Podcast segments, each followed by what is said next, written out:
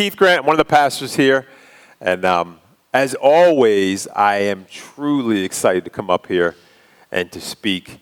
You know, as pastors, we have two modes talking and waiting to talk. And so I get to come up here and talk, and you can't stop me, right? And so it's like a dream. And so I want to just continue. We are in a sermon series called Jesus in Every Story. And I was like, man, one of the most beautiful things about the Bible is everything the Bible points to Jesus. And so I was like, well, what can I talk about that points to Jesus? So I was like, I'm going to make this really easy. I'm going to use a story with Jesus in it to point to Jesus, right? And so that's what I want to do today. And so this is what I the, told the first group. I said, we are going to start from the very beginning. I always start from the very, very beginning, man, because it has so many implications to everything else that we believe. And so we are going to start in the very beginning. And so if you have any plans this afternoon, Cancel them now, all right? Because we're going way back. And I want to go back to the garden. I want to start in the very beginning. Now, I think one of the things that we do as Christians or as those who follow Christianity and have thoughts about Christianity is we get really confused because we get so deep in the woods with everything. Jesus summed up the law. He summed up everything in two commandments, right?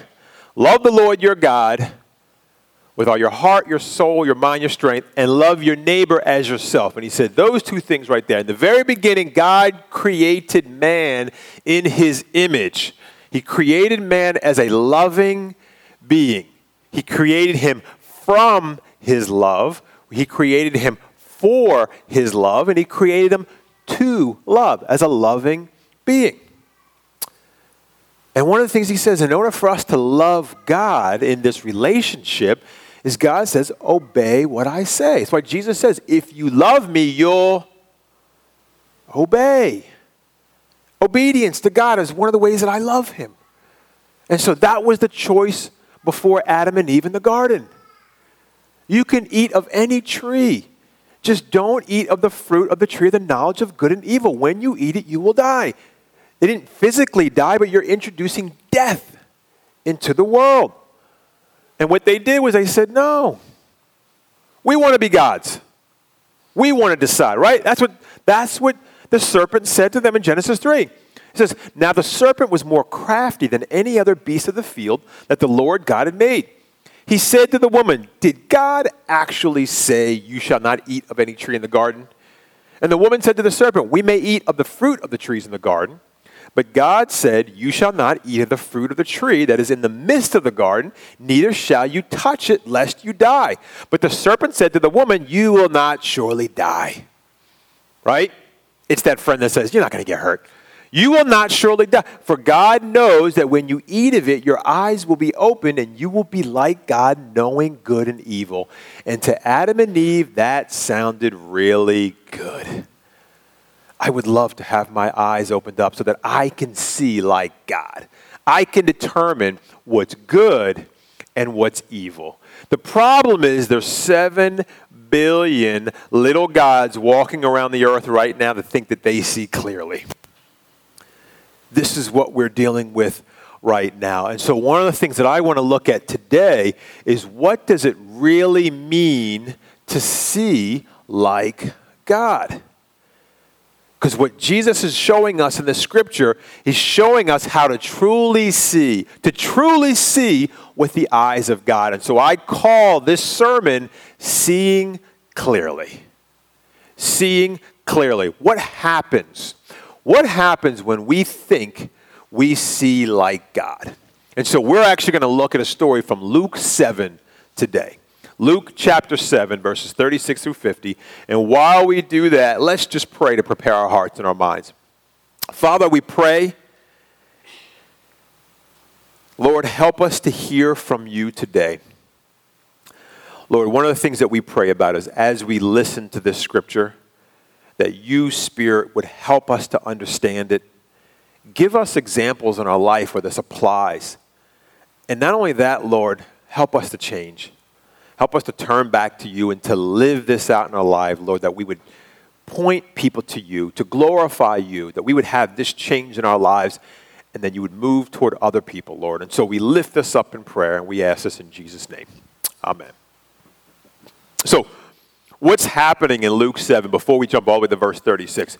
Here's a sort of a brief recap of what has happened right before. In the very beginning of Luke, um, the centurion's servant is sick and so he calls for jesus and he, he almost he says to him look i'm not worthy for you to come to my house and so just say the word and my servant will be healed. And he does and jesus praises his faith. And then the next scene right after that jesus is going through a town called nain and he sees a, a funeral procession and a widow has lost her only son.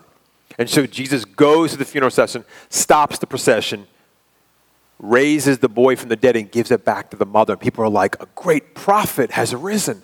Why? Because several hundred years before, the prophet Elijah had ri- ro- uh, what is that? Has risen, has rose, basically raised a widow's son from the dead. And so people are reminded what happened. They're saying, a great prophet has come to us.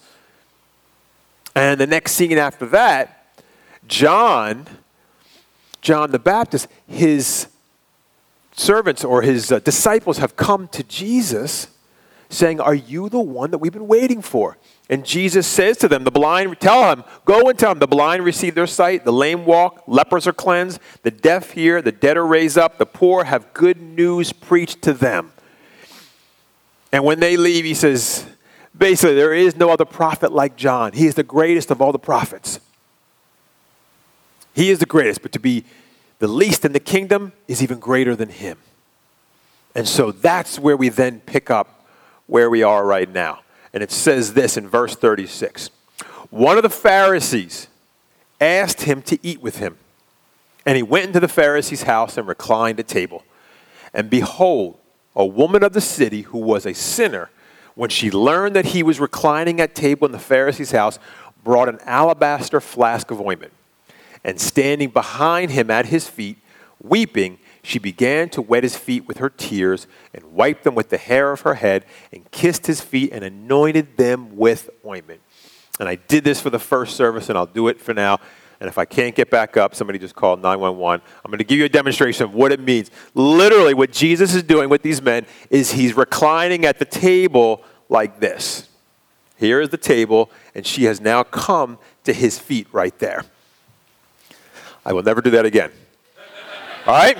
So that's what it means by reclining at table. And oftentimes these houses were open so that people could see what was going on in the house. And so now here comes this woman. And she comes into the house and she's standing at his feet, crying, weeping, wiping his feet with her hair and anointing his feet and kissing it, anointing it with ointment. Now, just a couple quick observations as to what's going on here, because oftentimes we'll read the scripture and we can gloss over these things. Number one, she is a sinner. She's probably a prostitute. And so here is a sinner coming into the house of a religious teacher. She's crashing this party. She is not invited to this party. But she's courageous. Why? Because she doesn't care. And she goes right in, into the house, and begins doing this to Jesus. Now, the second thing is this she wets his feet. When you cry and you have tears that drop, there are drops on your feet. She is literally wetting his feet. How much do you think she has to be crying? She's not just crying little drops, she's bawling and she's wetting his feet with her tears. She's taking her hair and wiping it. And in those days, when a woman lets her hair down, what do you think that means? Right? And so there's something in those days that you only did that with your husband in private. And so now she goes, she's wetting his feet, she's wiping it with her hair, and she's taking an alabaster flask. What women would do in those times is they would wear a cord around their neck with a flask of ointment, which is expensive, and she's taking it and she's anointing his feet and she's kissing his feet. That's what's going on right now. That's what's happening. Now, let me ask this quick question. This is for the men, right? You're downstairs getting a donut, you're getting coffee, and a woman now comes to you and starts kissing your feet and crying at your feet, What are you thinking? I told the first group, I'm like, I'm looking at my wife like, I don't know her. Right? Why? Because I don't want anybody to think that I've been associated with this woman who is doing these things. That's what's happening in this situation. It's quiet. And they're all just watching this woman do this to Jesus.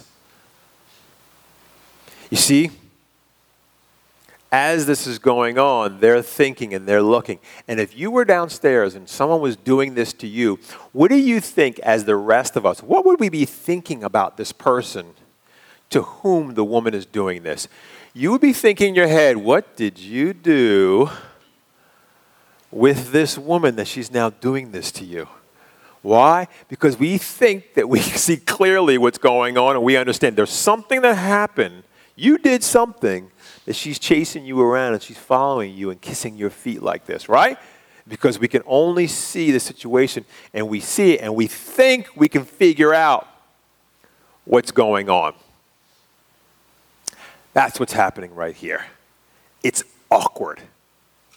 If you think it's awkward, you are absolutely right. It is awkward. That's what's happening to Jesus. And so now, let's continue on because now we can get a feel for what exactly is Simon thinking and how is Jesus going to break this awkward silence. Look in verse 39. Now, when the Pharisee who had invited him saw this, he said to himself, If this man were a prophet, he would have known who and what sort of woman this is who is touching him, for she is a sinner. And Jesus answering said to him, Simon, I have something to say to you. And he answered, Say it, teacher. A certain moneylender had two debtors. One owed 500 denarii and the other 50. When they could not pay, he canceled the debt of both. Now, which of them will love him more? Simon answered, The one, I suppose, for whom he canceled the larger debt. And he said to him, You have judged rightly. And so, as this awkwardness is going on, Simon is thinking to himself, if he knew who this woman was that was doing this, he would not let her touch him. He's thinking this to himself. Right? Imagine the look on Simon's face as he's watching this going on. This guy's a teacher? This is the prophet that they were talking about? He clearly doesn't see what's going on because if he did, he would know that this woman's a sinner and he wouldn't let her touch him. Who is Simon judging? Jesus. Who else is Simon judging? The woman. He is a first class, grade A judger, right? He looks at a situation, he knows exactly what's going on. And we look at that and be like, who would do that? That's us. That's exactly what we do. We do it every single day. I look at what's going on and I make a judgment right there. Why? Because I think I see clearly what's going on. I think I see with the eyes of God. So he thinks that he sees like a prophet. A prophet is one who sees with the eyes of God. He thinks he clearly sees what was going on. He looks at Jesus and says, he doesn't understand what's going on with this woman's heart right here. He can't see it. He either doesn't know or he doesn't care who this woman is, but he's letting her touch him. That's what he's thinking right there. Now, what does Jesus do? And here's one of the beautiful things that I love in Scripture. Watch what Jesus does. Does Jesus get angry at Simon? Right? Why? Jesus is so filled with his Father's love that Jesus is not affected by what people think and say about him. It's one of the most beautiful things in Scripture to be that filled with love, your Father's love, that I am not moved by what you say. How I feel about myself, how I feel about other people, is not determined by what you say and how you treat me. And so he can go to Simon and he can go right to him. He doesn't have to respond to what he said. Because I'm thinking, if I'm thinking in my head, if I know what you're thinking in your head, my first thought is, when, what'd you say about me? Oh, what were you thinking about me? Right? And that's going to affect. He doesn't think like that because he's so full of his Father's love. And so Jesus says, Let me ask you a question. I have something to say to you. Two people owed money. One owed 500 denarii, the other owed 50. Both couldn't pay it back. Both were forgiven. Now, who would love more? And Simon says, Well, I suppose the one that owed more money, that had more forgiven. Which is really interesting because if you truly knew the answer, you would say the one that was forgiven more. He says, I suppose. When somebody says, I suppose, what that means is you're walking me down a path somewhere. He's walking him down a path. He's like, I don't want to let you trap me. I suppose the one that was forgiven more. And what does Jesus say? You have judged rightly. Now you're seeing clearly. Now you understand. Two people owe, one owes this much, one owes this much. Both are forgiven. Who do you think would love more? I guess the one who owed that much more. Yes. Yes, he says to Simon. You see, the application number one the key to loving God is to see how much you've been forgiven. You have to look and see how much you've been forgiven in your life. And when you begin to see that, it grows your love for God. Let me just say this right now. Well, let me ask this question How many of you want to love Jesus more? We all want to do it. None of us know how to do it. I will tell you right now, you cannot muster love for Jesus. You cannot do it. You cannot think that if I read my Bible more, if I volunteer, if I do these things, I will love Jesus more. Let me just save you the trouble right now. You cannot love Jesus more by doing those things. So, how am I going to love Jesus more? How am I going to fall in love with him more? Have you ever been to, you know, either here at Riverside or somewhere else, and you see during worship time people's hands are just raised in the air, and you think to yourself, how come I don't feel like them? How come I can't feel this love like them? You see what's happening right here? You are looking at them the same way Simon is looking at the woman. Why? Because I look at somebody with their hands raised and think they must really love, they're doing something right. They really love Christ. And what you don't see clearly is for many people that are like that, they have been through so much in their life and they're so thankful for His forgiveness that the way it expresses itself is what? The joy and the hands in the air. That's what's going on right here. And so what he says to Simon is, Now you've judged rightly. And let me show you. See, what happens is when you judge, it blinds you to what's really going on with people. It's one of the reasons why Jesus says in Matthew is take the plank out your own eye first before you start pointing out the speck in your brother's eye. Look at yourself first before you judge somebody else. Look at yourself and ask the question, where do I do the same thing? Look at yourself first before you're so quick to talk about somebody else. You know, in my life, I have prayed this prayer. I said, God, help me because I do not love you. We always talk about authentic prayer, real prayer. I said, God, I don't love you. I want to love you. I don't. I've often told my wife, I've said, honey, I don't know if you know of how blessed you were when the day that you married me, right? That's her reaction too. Why? Because I said, because when I got married, I was like, man, I got a good job, right? I'm making money. I don't have any issues. Man, you made out great in this deal right now, right? But I had no love. I had no love for my wife. I had no love for God. And I said, I need help, God, because I never knew how broken I really was. Right? And so, what God began to show me was my brokenness, my sin. And because I saw my sin, and I began to see how holy Christ is, and I began to see how sinful I really was. You see how that gap gets bigger? And because that gap is bigger, And because Christ died for my sins, what do you think that does for my, for my love for Jesus? It grows it.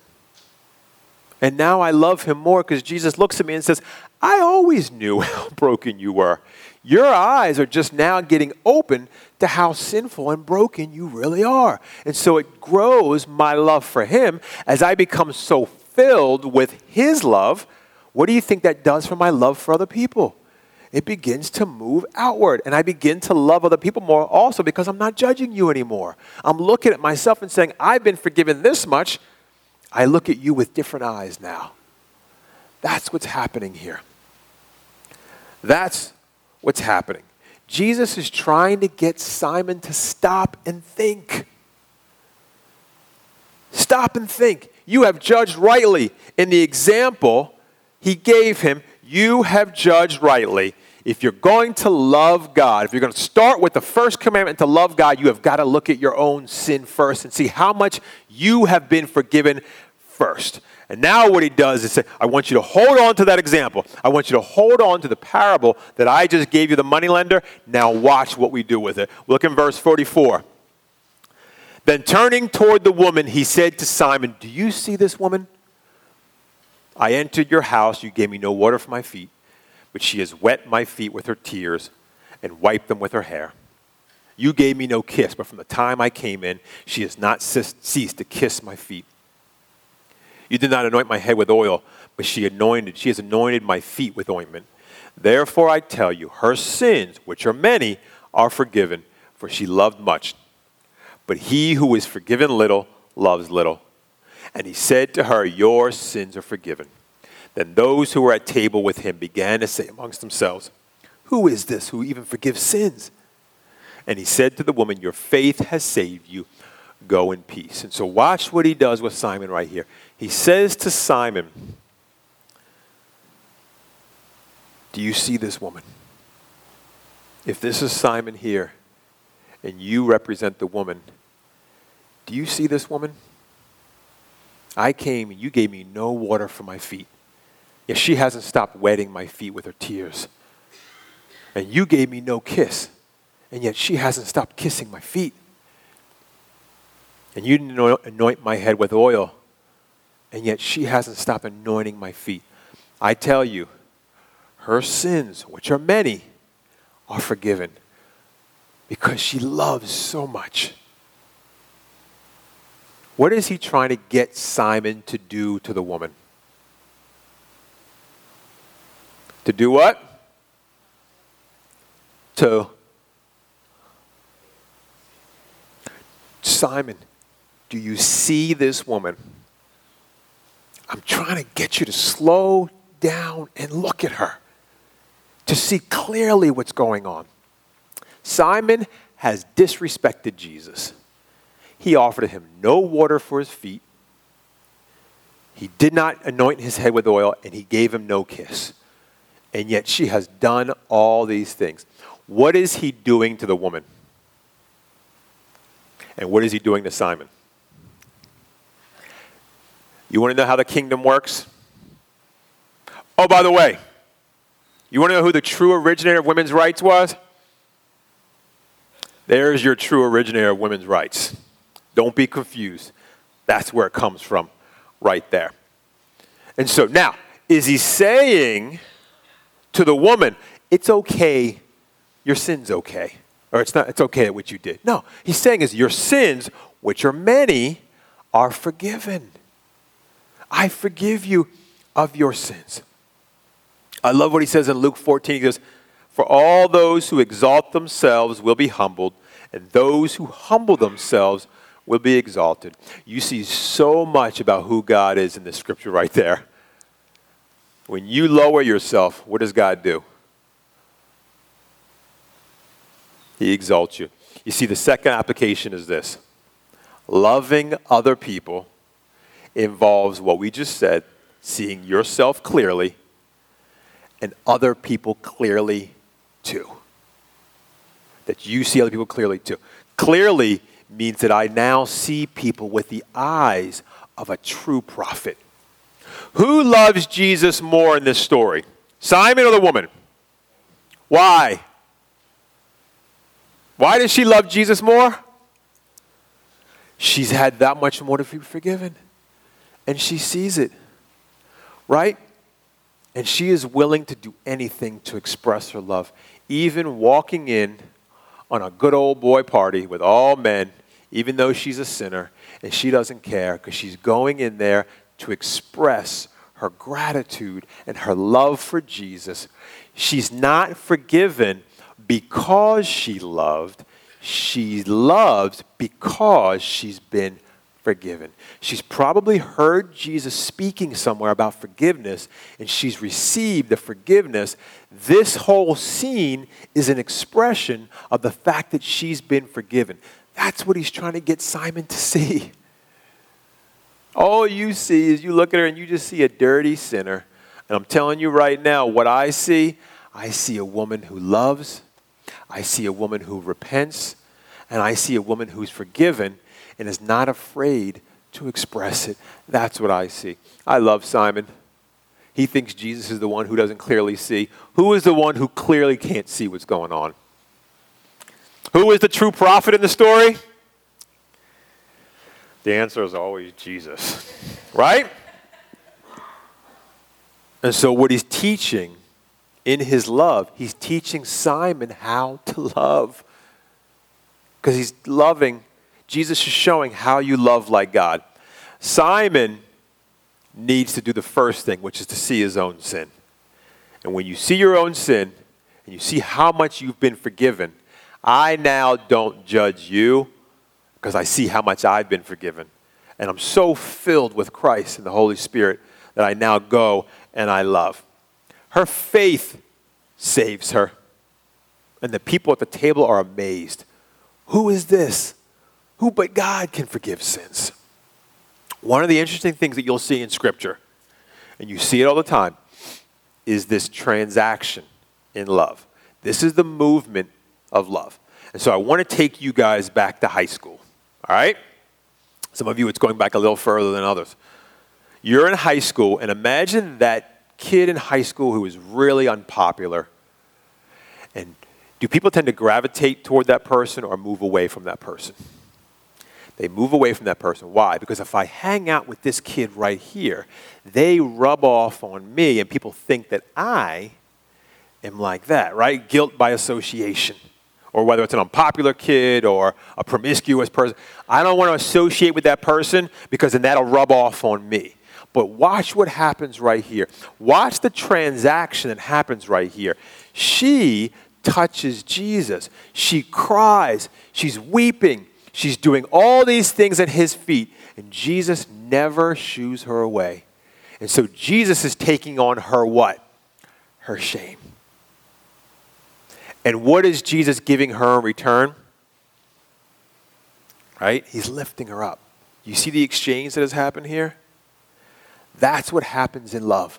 And you see this throughout the Bible all the time. She's making him unclean. He takes on her bad reputation and he elevates her by lifting her up. And when you see that right there, it always points to a bigger transaction in the gospel for what Jesus was preparing to do, which was to go to the cross and do the ultimate transaction. He took our shame, He took our sin upon Himself and was beaten, was mocked, was spit upon, was killed, was hung on a cross, was killed, and rose again. He took all of that from us upon himself. And what does he do to us? He gives us life. That's the ultimate transaction. That's what this is all about. And you know what? When you see how much you've been forgiven, what do you think that does for your love for Him? I begin loving Him that much more. You see the heart of God in this story right here. This is who God is. This is how God works. And I love, because you never, never overlook this, Jesus shames those who think they're wise. I love this scripture right here. It's 1 Corinthians 1 27 through 31. And I'm reading the message version. Look how the Apostle Paul says this. He says, Take a good look, friends, at who you were when you got called into this life. I don't see many of the brightest and the best among you. Not many influential, not many from high society families. Isn't it obvious that God deliberately chose men and women that the culture overlooks and exploits and abuses? Chose these nobodies to expose the hollow pretensions of the somebodies? That makes it quite clear that none of you can get by with blowing your own horn before God. Everything that we have, right thinking, right living, a clean slate, and a fresh start comes from God by way of Jesus Christ. That's why we have the saying if you're going to blow a horn, blow a trumpet for God. If I'm going to blow a horn, it's blow a horn for Christ, what He did for me. Why? Because I'm a sinner. I am no better than any of you. I've just seen my sin. I've asked for forgiveness, and as I begin to grow in my faith, I begin to see really how broken I've been. So, how could I even begin to look at you and think that you're worse? Or judge you, or think I truly know what's going on? That's why the woman receives salvation. She's saved and she's expressing her love. He doesn't get it because he thinks he's got nothing to be forgiven. And so, therefore, because he thinks he has nothing to be forgiven, he has no love at all. The first thing we said, the key to loving, is to see how much you've been forgiven. See how much you've been forgiven in your life, and you start there. And if you don't see that, ask the Lord to help you. And as you begin to have your eyes open to how much you've been forgiven, now I can do the second one too, which is loving other people. It involves clearly seeing me, which is the first thing, and now clearly seeing other people because I see now with the eyes of Christ as he lives his life through me. The first commandment is to love God. We love God when we see how much we've been forgiven. The second commandment is to love others, and we, we love other people when we see clearly with the eyes of Christ. That's what Jesus is trying to show Simon. And that is how a true prophet is one who sees with the eyes of God. Pray with me. Father, Lord, let's just come before you and just be real and be honest, Lord. We judge every day. We judge often. We judge everybody. We are really good at it, Father. And it's because we think that we clearly see with the eyes of God. We think that we're God's, Lord. Father, help us. Because I know for many of us, Lord, we have absolutely, we don't have love for you, and we sure as heck don't love other people. But this is what you've called us to. If we could take all the commandments and wrap them up, this is what you're telling us to do to love God and to love other people. That's how we show people the kingdom. That's how we can share Christ with other people. That we display your love, Lord. Help us do this, Father, because we don't do it well. Father, we pray for those who have given their life to Jesus Christ already and are struggling with this. Help them fall in love with you, Lord. Help us love you more because we struggle.